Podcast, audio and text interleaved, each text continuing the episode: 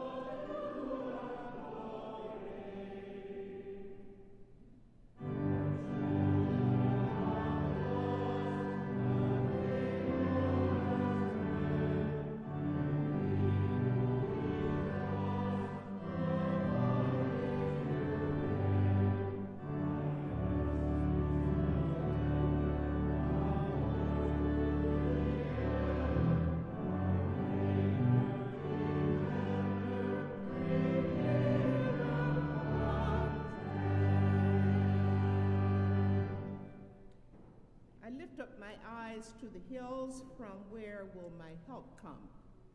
My help comes from the Lord, who made heaven and earth.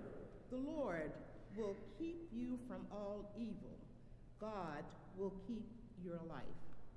The Lord will keep your going out and your coming in from this time on and forevermore. Let us pray.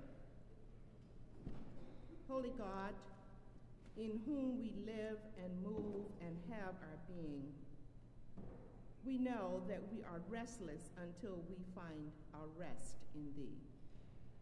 In this hour, open our hearts to praise You and thank You for the generous mercies to us.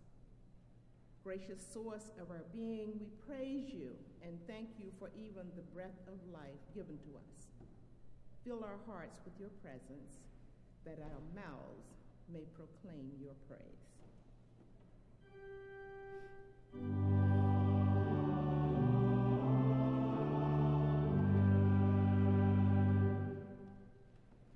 You may be seated. Grace and peace to you, and welcome to the First Presbyterian Church in Philadelphia. Both those of us gathered here in this sanctuary, as well as everyone worshiping online. We are glad and grateful to gather in the name of our Lord. And because it is in Christ's name that we have gathered, our word of welcome is one that is extended with no qualifying adjectives whatsoever attached to it. All are welcome in Christ's house, and all are welcome here at First Church. We do ask everyone, members and guests alike, if you will kindly uh, sign the friendship pad and pass it down the pew and back again that we might greet one another by name today. We are also enormously grateful to welcome to our present uh, to our midst in worship today uh, students from Howard University who are in Philadelphia here on alternative spring break. There's some information about that in your bulletin, and the Howard University students are graciously joining us for a bite of lunch after worship today in Old Buttonwood Hall, which is just out this door to my right and down a short ramp. There you will find a light lunch offered for all of us, but also particularly for our guests from Howard University. We are grateful you are with us today. We look forward to hearing a little bit about the work you'll be doing this week here in Philadelphia. Uh, I will call one thing to your attention, and that is. Uh, when you see Jeannie Boehner today, give her a huge hug because I got a call at 3:30 this morning. We had a burst pipe in the basement, and Jeannie's who came to the building. So uh, Jeannie has been here, been up for a very long time today. That is the reason we do not have any bathroom facilities to offer today. The water to the building is shut off. So I understand that presents a challenge. If you need to exit at any point during the uh, service to go find a restroom, please feel free to do so. No one will, will look askance at you at all. Um, and then also likewise to come back into worship as you need to, uh, because we all need to attend to, to nature on occasion. Uh, with that being noted, we hope you will stay for lunch and uh, have well, coffee that, as I said to the congregation earlier, you can drink sparingly. um, so, we also have a few other announcements I'd like to highlight. The next is that we have a new members class that has been scheduled now. That will take place on March 19th. The first hour will be offered hybrid, the last hour will not be offered hybrid. But if you would like to participate in that new members class to become a part of First Church, we would love to welcome you formally into the membership of the church. Just send me a note so that we can expect you and have the right amount for lunch that day. I'd also like to invite you to our Lenten book study, which will continue upstairs. First, go have a sandwich with the students, and then come upstairs to the McCall room, where we will continue reading Frederick Buechner's book, Wishful Thinking. You don't need to have read it in advance, and we have copies available in the office for anybody who would like to continue in that book study with us on Frederick Buechner's Wishful Thinking upstairs in the McCall room, and probably a little bit later than usual start time today, just so we can have, have some time with our guests today. You'll see that Zia continues to need your shopping bags, and you'll see other options, uh, other opportunities. And as always, I do direct you for further detail on any of this to our church website. There you can find many details that are somewhat limited in the back of the bulletin. I believe that covers everything. So, with these things noted, let us worship God with our confession of sin.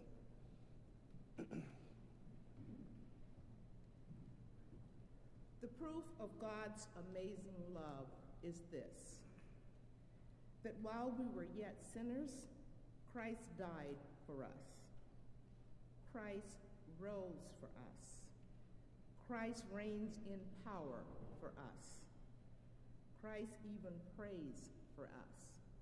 With such assurance, we need not fear confession, but simply draw to our Maker in candor, first together and then in silence. Holy God, creator, redeemer of broken relationships, sustainer of all the things, we confess that we too often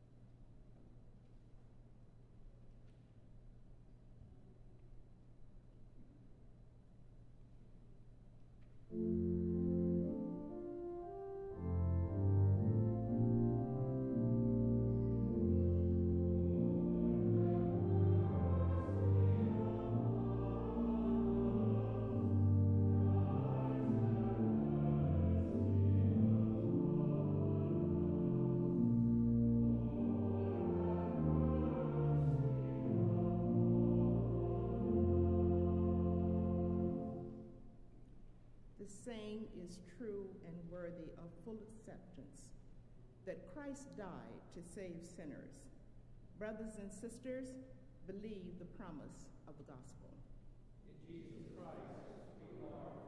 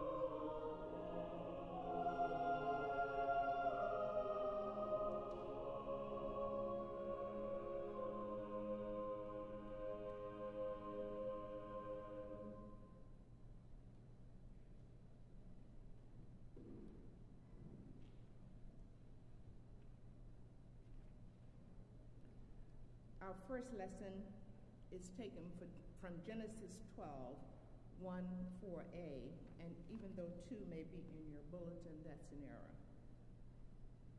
Now the Lord said to Abraham, Go from our country and your kindred and your father's house to the land that I will show you.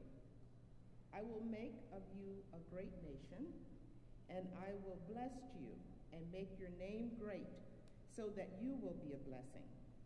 I will bless those who blessed you, and one who curses you I will curse. And in you all the families of the earth shall be blessed. So Abram went as the Lord had said, and Lot went with him. Abraham was 75 years old when he departed from Haran. Our second lesson is Romans 4.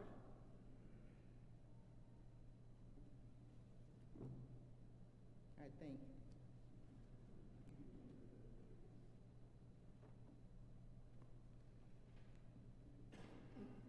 It's a big Bible there.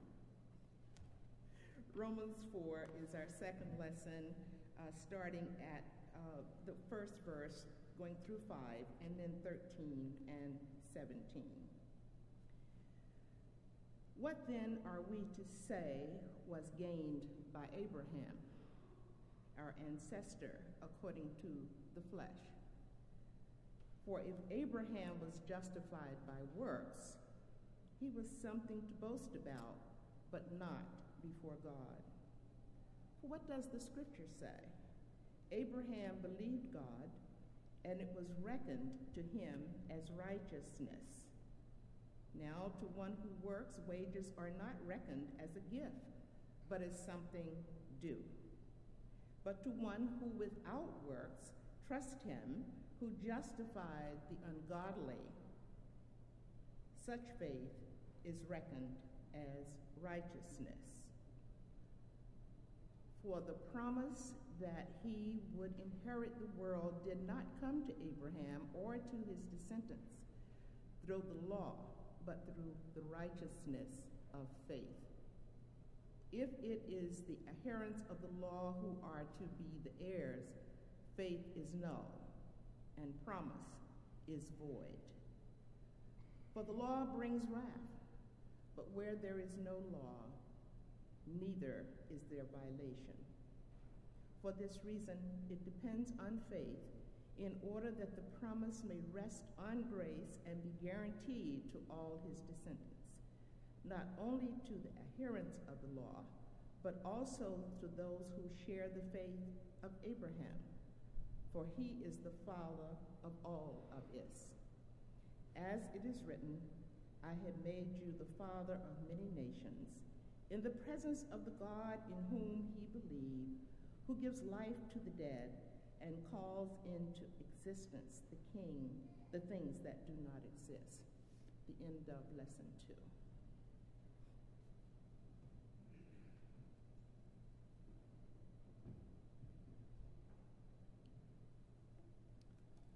Our third lesson is taken from the Gospel according to John. We read the third chapter, the first 17 verses. Continue to listen now for the word of God to us this day. Now there was a Pharisee named Nicodemus, a leader of the Jews. He came to Jesus by night and said to him, Rabbi, we know that you are a teacher who has come from God. For no one can do these signs that you do apart from the presence of God. Jesus answered him, Very truly, I tell you, no one can see the kingdom of God without being born from above. Nicodemus said to him, How can anyone be born after having grown old? Can one enter a second time into the mother's womb and be born? Jesus answered, very truly, I tell you, no one can enter the kingdom of God without being born of the water and spirit. What is born of the flesh is flesh, and what is born of the spirit is spirit. Do not be astonished that I have said to you, You must be born from above. The wind blows where it chooses, and you hear the sound of it, but you do not know where it comes from or where it goes. So it is with anyone who is born of the Spirit. Nicodemus said to him, How can these things be? Jesus answered him, Are you a teacher of Israel, and yet you do not understand these things? Very truly, I tell you, we speak of what we know and testify to what we have seen, yet you do not receive our testimony. If I have told you about earthly things and you do not believe, how can you believe if I tell you about heavenly things? No one has ascended into heaven except the one who descended from heaven, the Son of Man. And just as Moses lifted up the serpent in the wilderness, so must the Son of Man be lifted up, that whoever believes in him may have eternal life. For God so loved the world that God gave the only Son, so that whosoever believes in him may not perish, but have eternal life. Indeed, God did not send the Son into the world in order to condemn the world, but in order that the world might be saved through him. This is the word of the Lord. Thanks be to God.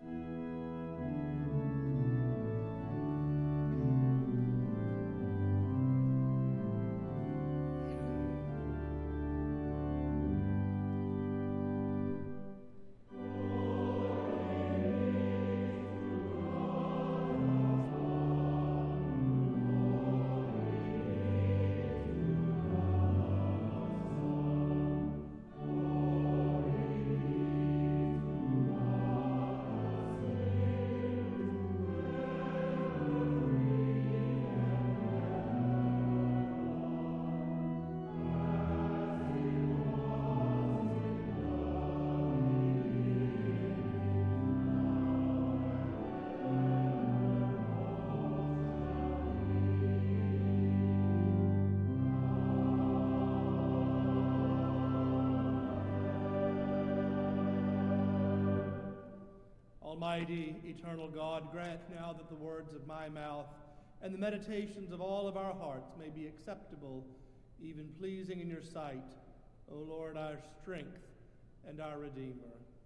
Amen.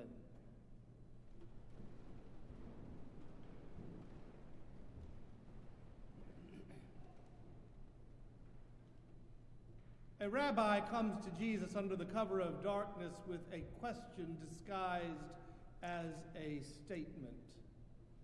We know that you are from God, because how else could you do these things? How are you doing what you're doing? By what authority do you do these things?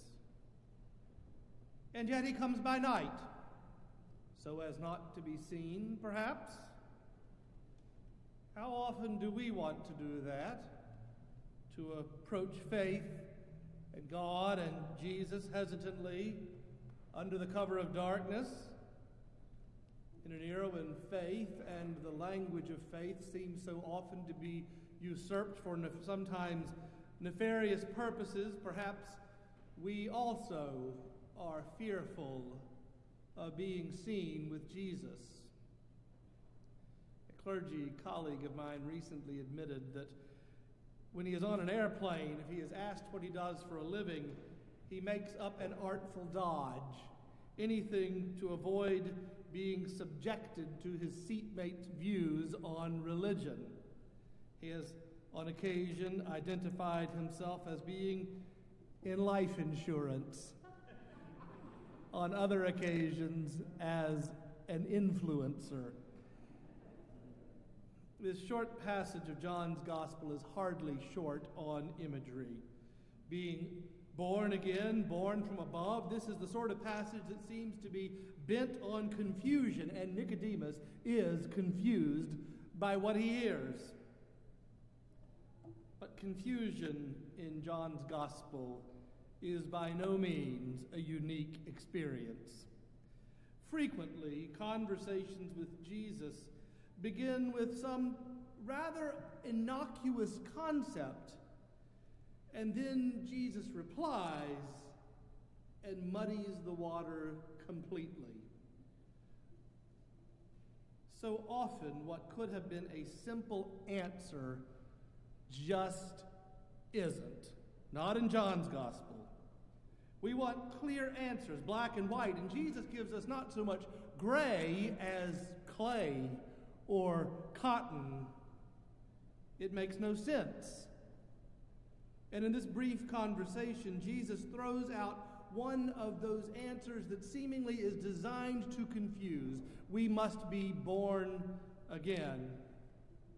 Being born again is such a hard concept theologically. No wonder Nicodemus approached it biologically. What does it mean? For many, it entails a conversion moment. Lightning strikes, clarity breaks in. There is a before and an after, spiritually speaking. It's the mountaintop or the Damascus Road experience. For those who have had such moments in their lives, there is a clear before and after. Perhaps some in this room have had the experience of being born again.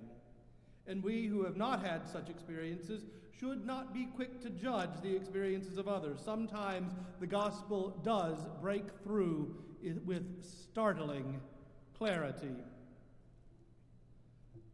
Other times, there is no such startling conversion. For many of us, the road to faith is a gradual one or even an incomplete one. I find the road to faith has always been one of continual conversion. There is not one single moment of clarity, but rather many as we are born again and again and again as we mature in faith. Here in this conversation, Jesus references a new birth, and the church has been divided ever since as to what exactly that means.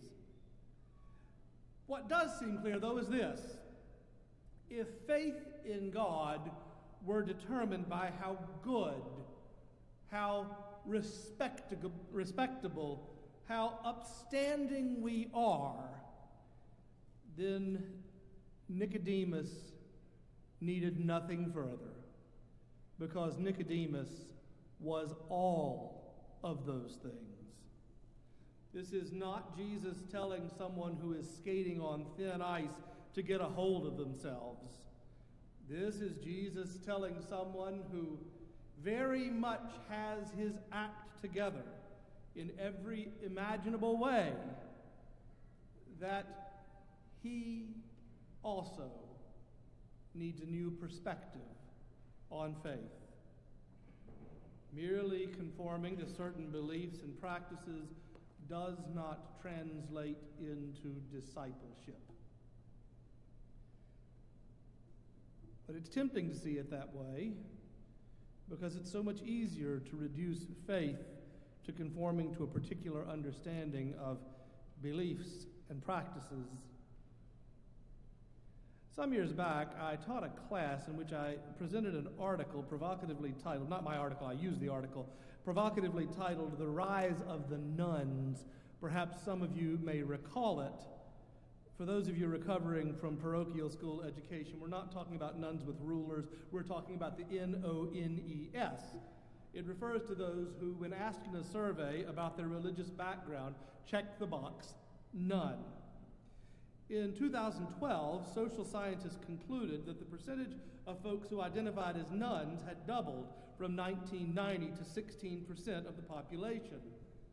Naturally, I revisited this this week to find out what the current statistics are, and that figure has been revised upward to 20 to 29% of the population who identify as none of the above when it comes to religious faith. And yet, at the time of that first survey, only 4% of the population self identified as agnostic or atheist. Indeed, later in the same article, a Pew Forum on Religion and Public Life survey conducted in 2009 reported that when the respondents were asked whether they believed in God or prayed, 40% were fairly religious. Think as well of that category that is so often wrongfully maligned in church those who identify as spiritual but do not want to claim a religion. Well, in this class, we were thinking about what we believe. We were talking about it. Of course, for such orderly people as Presbyterians, we veered toward our confessional statements. Naturally, as people with an inordinate amount of pride in our procedures and documents, we have lots of them. We so often recite the Apostles' Creed because I have a bias that for a creedal statement to become part of us, part of our identity and faith, we need to repeat it. We need to live with it. We need to read it. We make ourselves recite it. That's what Moses was talking about when he instructed the Israelites, the Hebrews, to nail the word to the door frames of their houses so they saw it as they came and went, to bind it on their, their hands and their foreheads. It was to live with the word of God until it comes to live in us.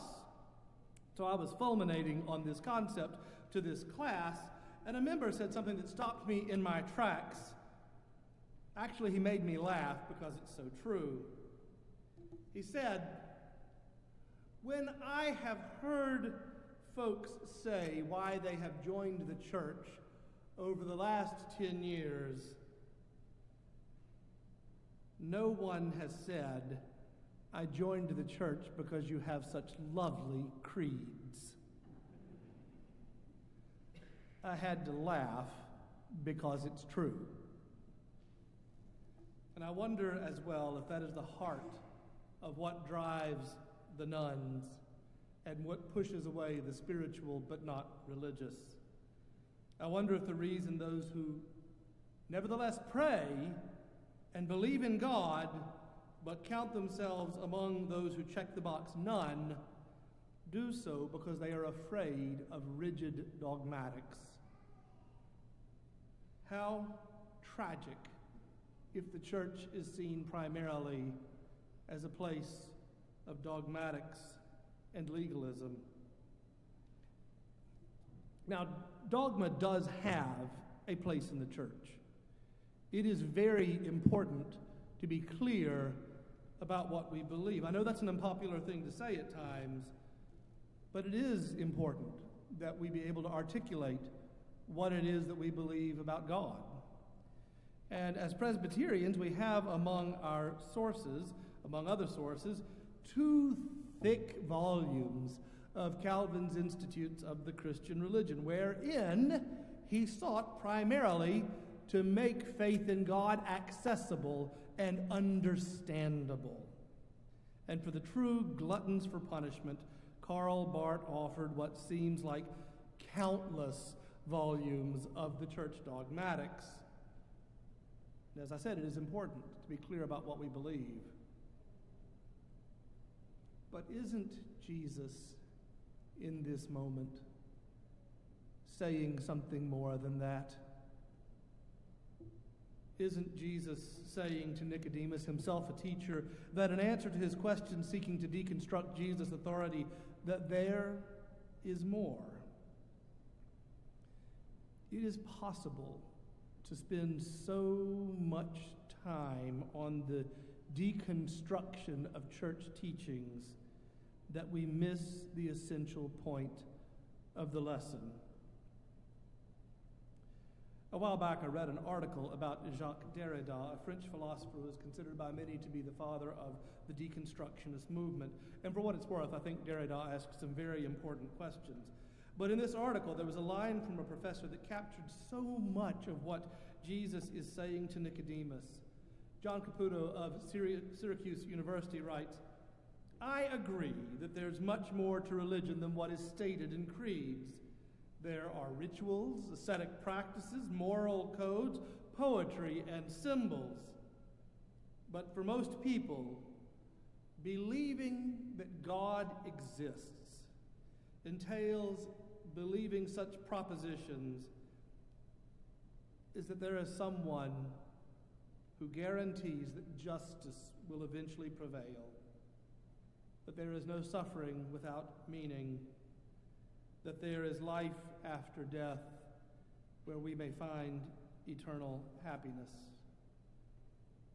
Perhaps Jesus is inviting us to worry a bit less about whether or not our theological leanings, one way or the other, are justified.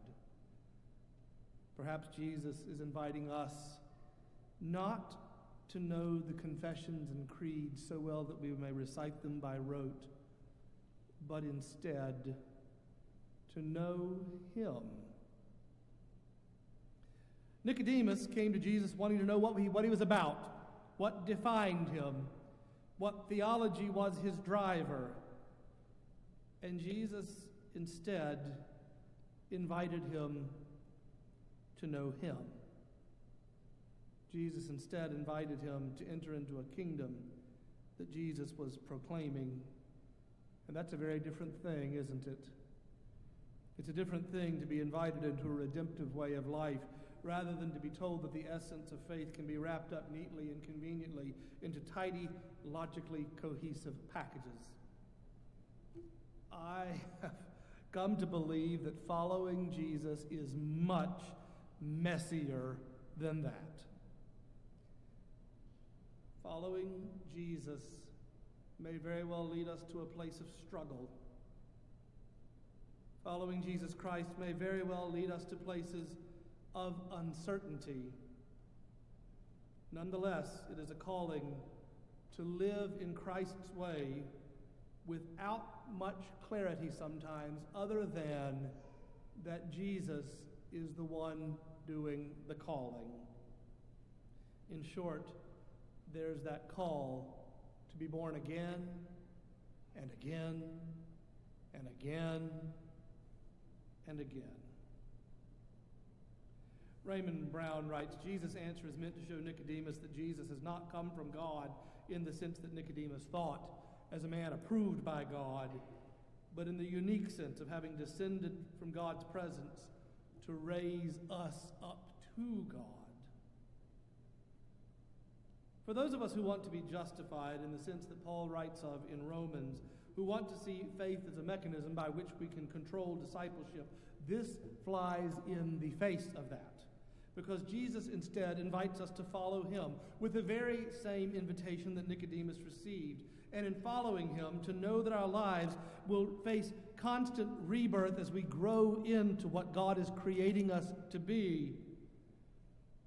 What a terrifyingly vague, ambiguous, undefined place to be. And I suspect that Jesus knew that because of what follows next the 16th verse. And I would dare say a great many of us know these words by heart as well. That God so loved the world that God gave the only Son, that so that whosoever believeth in him shall not perish, but have everlasting life. And just in case that isn't clear enough for us, the 17th verse goes on. Indeed, God did not send the Son into the world to condemn the world, but in order that the world through him might be saved. And for anyone who ever faces someone who wants to use the Christian faith as a bludgeon to coerce the nones or the spiritual but not religious into a forced faith, that verse stands as a stark warning that God doesn't need us to do any of that. God just needs us, wants us to follow Jesus Christ. Do you know what it means to be justified? It means to be shown to be right. Or at least that's the way this world defines it. But God defines it differently. For God to be justified means that God sees us like we are Jesus, even though we are not. Whether we are right or wrong, just or unjust, God looks at us as if we were Jesus Christ Himself. That is how we are invited into the kingdom that Jesus is preaching. And in turn, in response, we may receive Jesus into our own lives. But that has its risks because it is just as undefined as all the rest of it. I love the way Marcella Marie Holloway puts it. You take a risk when you invite the Lord, whether to dine or talk the afternoon away, for always the unexpected soon turns up. A woman breaks her precious nard. A sinner does the task you should assume. A leper who is cleansed must show his proof. Suddenly you see your very roof removed and a cripple clutters up your living room. There is no telling what to expect when Christ walks in your door. The table that is set for four must often be enlarged and decorum thrown to the wind.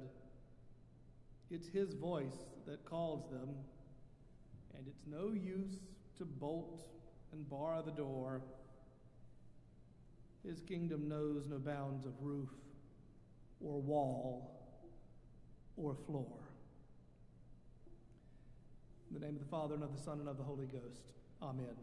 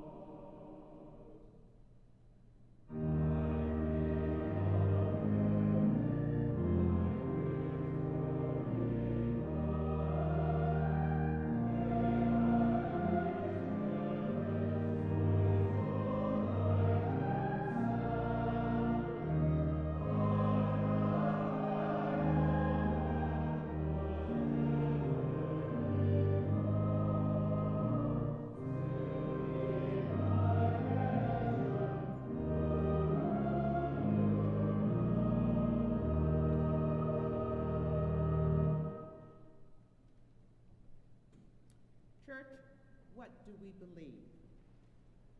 That is. I believe in God the Father Almighty, maker of heaven and earth, and in Jesus Christ, God's only Son, our Lord, who was conceived by the Holy Ghost, born of the Virgin Mary, suffered under Pontius Pilate, was crucified, dead, and buried. He descended into hell. The third day he rose again from the dead. He ascended into heaven, and sitteth on the right hand of God the Father Almighty. From thence he shall come to judge the quick and the dead.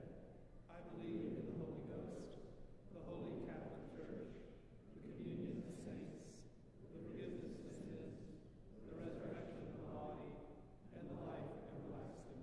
Amen. You may be seated.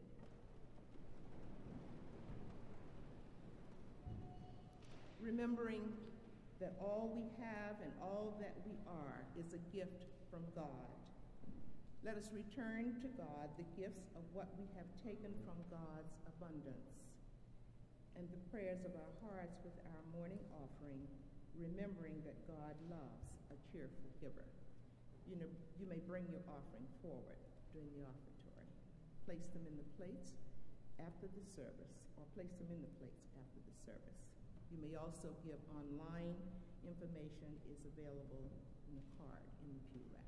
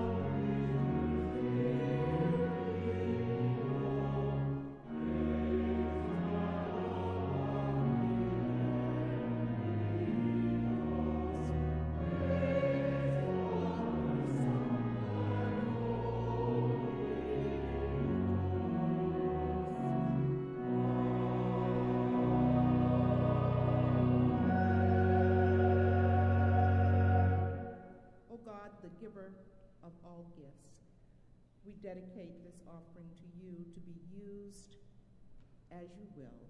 In the name of Jesus, amen. You may be seated.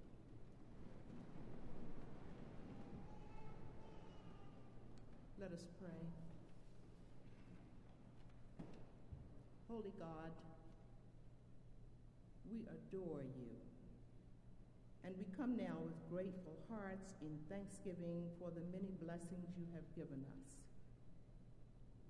especially your gift of love by your death on the cross. We thank you for the deposit of your Holy Spirit in us and the grace given us every moment of every day. We thank you for this worship this morning, for all who use their gifts in praise to your name. We pray for those who are homebound and ask that you minister to their spirits even now. We recognize with sadness of our troubled world, knowing that the power of change resides in you. So we ask that you teach us to hear your will in what we are to do as you, God, strengthen those who lead this city, the Commonwealth, and this country. We pray for peace in the war zones of this world for those who are suffering for events of the weather, for those who have been neglected by others or marginalized or hated or even shot. We pray for those who are imprisoned both in facilities and in their minds. Oh God, we ask that you look upon those who are sick at home or in hospitals, those facing surgery, and those awaiting diagnostic decisions. And Lord, for those who are in transitions from earthly life, may their crossings, we pray, be in peace. As we depart from this worship today, may the words of the sermon feed our spirits during this week as we now pray as you taught your disciples to pray together. Our Father, who art in heaven, hallowed be thy name.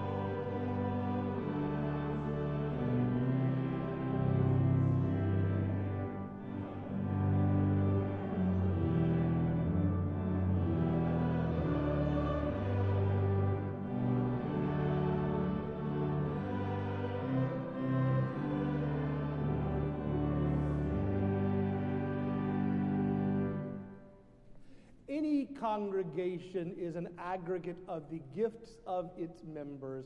And so we are grateful to God today for the gifts of John Rogers and Michael Smith, who have isolated the faulty pipe and shut it down. There is now water on the first and second floors of, this, of the building. Huge thanks to them. However, there is not water in the basement. Do not use the basement bathrooms. Now, as you go from this place, go prepared to be born again and again and again as you follow where our servant Lord is calling you. And now the Lord bless you and keep you. The Lord make his face to shine upon you and be gracious unto you. The Lord lift up the light of his countenance on you and those you love and give you peace both this day and forevermore. Amen.